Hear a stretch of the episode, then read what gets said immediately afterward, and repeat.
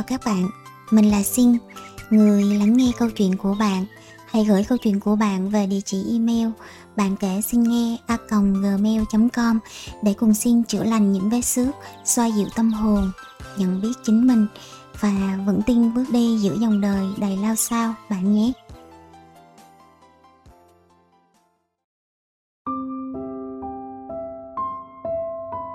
Tha thứ là một phẩm chất tích cực nó là trạng thái xuất phát từ trong tâm để làm hòa với quá khứ và khép lại ký ức về những gì đã xảy ra. Một lần mình đọc được câu chuyện trên trang The Memory, Vì sao không thể tha thứ cho những người đã bắt nạt mình năm xưa? Nội dung kể về một cậu bé bị bắt nạt khi chuyển từ trường làng vào trường chuyên của tỉnh. Suốt 2 năm học trung học ở đó, cậu không có một người bạn nào vì sợ liên lụy do cậu là tâm điểm bắt nạt của những đứa con nhà giàu trong lớp. Cậu bị ám ảnh bởi những lời chọc ghẹo, nào là đồ nhà quê, đồ bẩn thỉu, họ chê răng cậu hôi, cứ thấy cậu là làm hành động bịt mũi. Tệ hơn, chúng đổ nước giặt dễ lau bảng vào ghế ngồi, khóa trái cửa nhà vệ sinh và nhốt cậu trong đó khi vào giờ học. Việc đổ vào trường chuyên là niềm tự hào của bố mẹ nên cậu không muốn làm bố mẹ phiền lòng. Cho đến năm lớp 9, khi không chịu được sự bắt nạt leo thang, cậu bày tỏ với bố mẹ muốn chuyển trường do học tập áp lực. Nhưng bố mẹ không hiểu nên cũng chỉ động viên cậu cố gắng để có kết quả thi chuyển cấp tốt.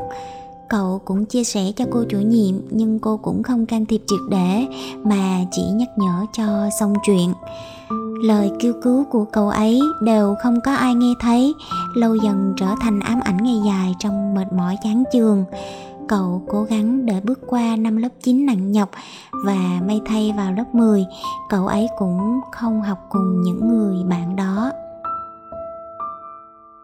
Mãi đến sau này, khi đã là một người thành đạt trong xã hội, nhưng gặp lại những người bạn ấy, cậu luôn hoảng loạn và cúi đầu lẫn trốn trong vô thức. Cậu vừa hận, vừa ghét bỏ, vừa sợ.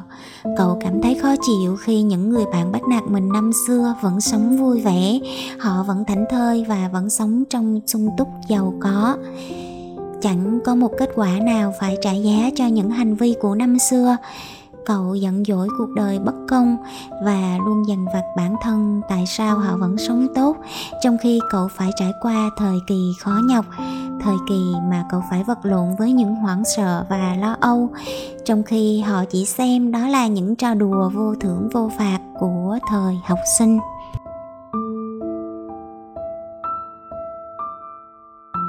Nếu ai đã từng có một vết thương sâu, nhìn vào vết sẹo sẽ luôn nhớ về những câu chuyện phía sau nó. Thật khó để gạt bỏ đi những tổn thương và tha thứ cho những đau đớn mà bản thân phải trải qua. Vậy tại sao chúng ta phải tha thứ? Rõ ràng quyết định tha thứ là không hề dễ dàng, nhất là những trường hợp gây ra hậu quả to lớn, ảnh hưởng đến cả cuộc đời của người khác ví như không khoản tiền nào hay lời xin lỗi nào dành cho kẻ say xỉn vừa cướp đi sinh mạng người thân hoặc thật khó để chấp nhận một người phản bội đã phá hoại hạnh phúc của gia đình chúng ta cảm thấy khó khăn bởi ta là nạn nhân và ta cần được xoa dịu những vết thương tổn leo thang lâu năm trong tâm trí. Ta cần phải căm phẫn và uất hận, thậm chí là trả đũa để làm dịu cơn đau âm ỉ mà vết thương gây ra mỗi ngày. Thái độ bất tha thứ này gây ra những tổn thương không ngừng. Không ai cảm thấy niềm vui sống khi suy nghĩ bị mắc kẹt vào giận dữ và thù hận không những thế, suy nghĩ tác động đến huyết áp làm ảnh hưởng đến tình trạng lưu thông máu đến từng bộ phận. Chất lượng của những suy nghĩ ấy được cảm nhận xuyên suốt qua các cơ quan trong người. Vậy khi không thể tha thứ, bản thân mình là người bị nguy hại và bị tàn phá đầu tiên. Đó là lý do mà chúng ta cần phải tha thứ bởi bản chất của tha thứ là giải phóng những vướng bận tiêu cực thù hận trong lòng và giúp bản thân mình sống vui vẻ hơn. Hay nói cách khác, tha thứ có nghĩa là bạn không muốn tiếp tục cảm thấy giận dữ vì những điều đã xảy đến với mình trước đây, làm ảnh hưởng đến cuộc đời của bạn. Vậy làm thế nào để có thể tha thứ? Trước hết tha thứ, không đơn giản là bỏ qua cho xong chuyện. Vì nỗi ám ảnh vẫn còn đó, giận dữ vẫn còn đó, hoặc những lo sợ một ngày nào đó sẽ lại xảy ra tương tự, làm cho tâm thế luôn mang uất hận và lo lắng khôn nguôi. Tha thứ cũng không phải là hành động tự cao. Để khi tha thứ là tôi đang coi mình có đạo đức hơn người khác và tự ca ngợi bản thân rằng mình thật cao cả và hào phóng trong khi trong thâm tâm lại thầm mong kẻ gây tổn thương cho mình sẽ bị quả báo hoặc gặp khó khăn tương xứng với những gì mà họ đã gây ra. Nếu nghĩ những điều trên là tha thứ, thì bạn đã tha thứ sai cách. Vì thẳm sâu bên trong nỗi đau vẫn còn đó và vẫn hành hạ bạn mỗi ngày để tha thứ thật sự, chúng ta không phải tìm cách khỏa lấp nỗi đau hay sự giận dữ mà cần giải phóng nó đi. Trước hết, ta cần thừa nhận rằng bản thân đang cảm thấy đầy oán giận và tiêu cực. Từ đó, quan sát và lắng nghe nguồn cơn bên trong đang sôi sục để chủ động làm mát nó. Thay vì nổi giận đùng đùng hay suy sụp, có lẽ ta nên xây dựng thái độ tích cực và tìm giải pháp để khiến nó biến mất một vài giải pháp có thể thay đổi suy nghĩ của ta như đồng cảm với người gây ra chuyện có lỗi.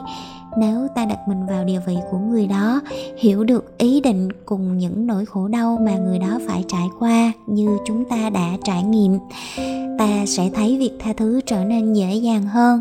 Ta có thể hiểu tại sao người đó lại làm như vậy. Vì theo nghiên cứu về não bộ không phải ngẫu nhiên mà các hoạt động tha thứ và cảm thông diễn ra ở cùng một khu vực bên trong não bộ bé nhỏ của con người. Khi cảm thông, họ sẽ dễ dàng tha thứ. Để có thể đồng cảm và thấu hiểu, chúng ta cần hạ cái tôi cá nhân để có thể trở nên khiêm nhường và hào phóng. Một khi mọi phán xét và giả định không còn, chúng ta sẽ nhìn rõ hơn về sự việc đã xảy ra tha thứ là đặc tính vốn có của lòng tốt. Ta không thể nào thể hiện được lòng tốt nếu sự thù hận còn nặng trĩu trong lòng. Và ta chỉ có thể sống tốt nếu quá khứ không còn ngự trị trong ta nữa. Một cách khác nữa là thay đổi cách nhìn nhận sự việc. Rất nhiều vấn đề không thể được giải quyết nếu giữ nguyên góc nhìn. Ta phải học cách nhìn chúng từ một góc độ khác ví dụ như câu chuyện thuyền không, theo lời kể của người xưa, nếu chúng ta đang ngồi trên chiếc thuyền lướt trên mặt nước và va phải một con thuyền khác đang hướng về phía mình, nếu trên chiếc thuyền ấy có người, ta sẽ rất giận dữ. Nhưng nếu con thuyền đó không có người và trôi dạt tới va chạm vào thuyền của chúng ta, thì chúng ta sẽ không giận dữ chỉ cần ta chuyển góc nhìn và nhìn nhận sự việc đơn giản hơn. Những thứ gọi là thù hận thực ra không còn là vấn đề nữa. Bên cạnh đó, có rất nhiều cách để xóa bỏ thù hận hoặc làm tan cơn giận dữ oán thán qua nhiều phương pháp thực hành thân tâm. Có người kết nối lại nguồn năng lượng dồi dào và hạnh phúc qua thiền người khác tìm thấy nó qua hoạt động thể chất, hoặc cũng có người giúp đỡ cho người cùng cực hơn mình. Có người thì cầu nguyện hoặc tự vấn bản thân. Chỉ cần ta tìm thấy nguồn năng lượng vui sống, ta mới thấy sự thù ghét và cãi cọ mới lãng phí thời gian khủng khiếp ra sao. Một khi tìm thấy niềm vui sống đang lớn dần, thì sự tha thứ sẽ nở rộ bởi sự tha thứ tự nó đã tồn tại sẵn trong trái tim mỗi người việc duy nhất ta cần làm chỉ là cho phép bản thân mình được sống tốt mà thôi Nếu các bạn thấy bài chia sẻ này thực sự có ý nghĩa, hãy ủng hộ mình bằng một nút like, ấn follow để nhận thông báo cho câu chuyện tiếp theo và ấn chia sẻ cho bạn bè để lan tỏa tới mọi người. Hành động tử tế của các bạn là động lực to lớn để kênh có thể góp nhặt nhiều hơn những câu chuyện. Từ đó đúc kết ra nhiều bài học ý nghĩa, giúp chúng ta bước thông dong hơn trên hành trình cuộc đời. Cảm ơn các bạn rất nhiều chân thành cảm ơn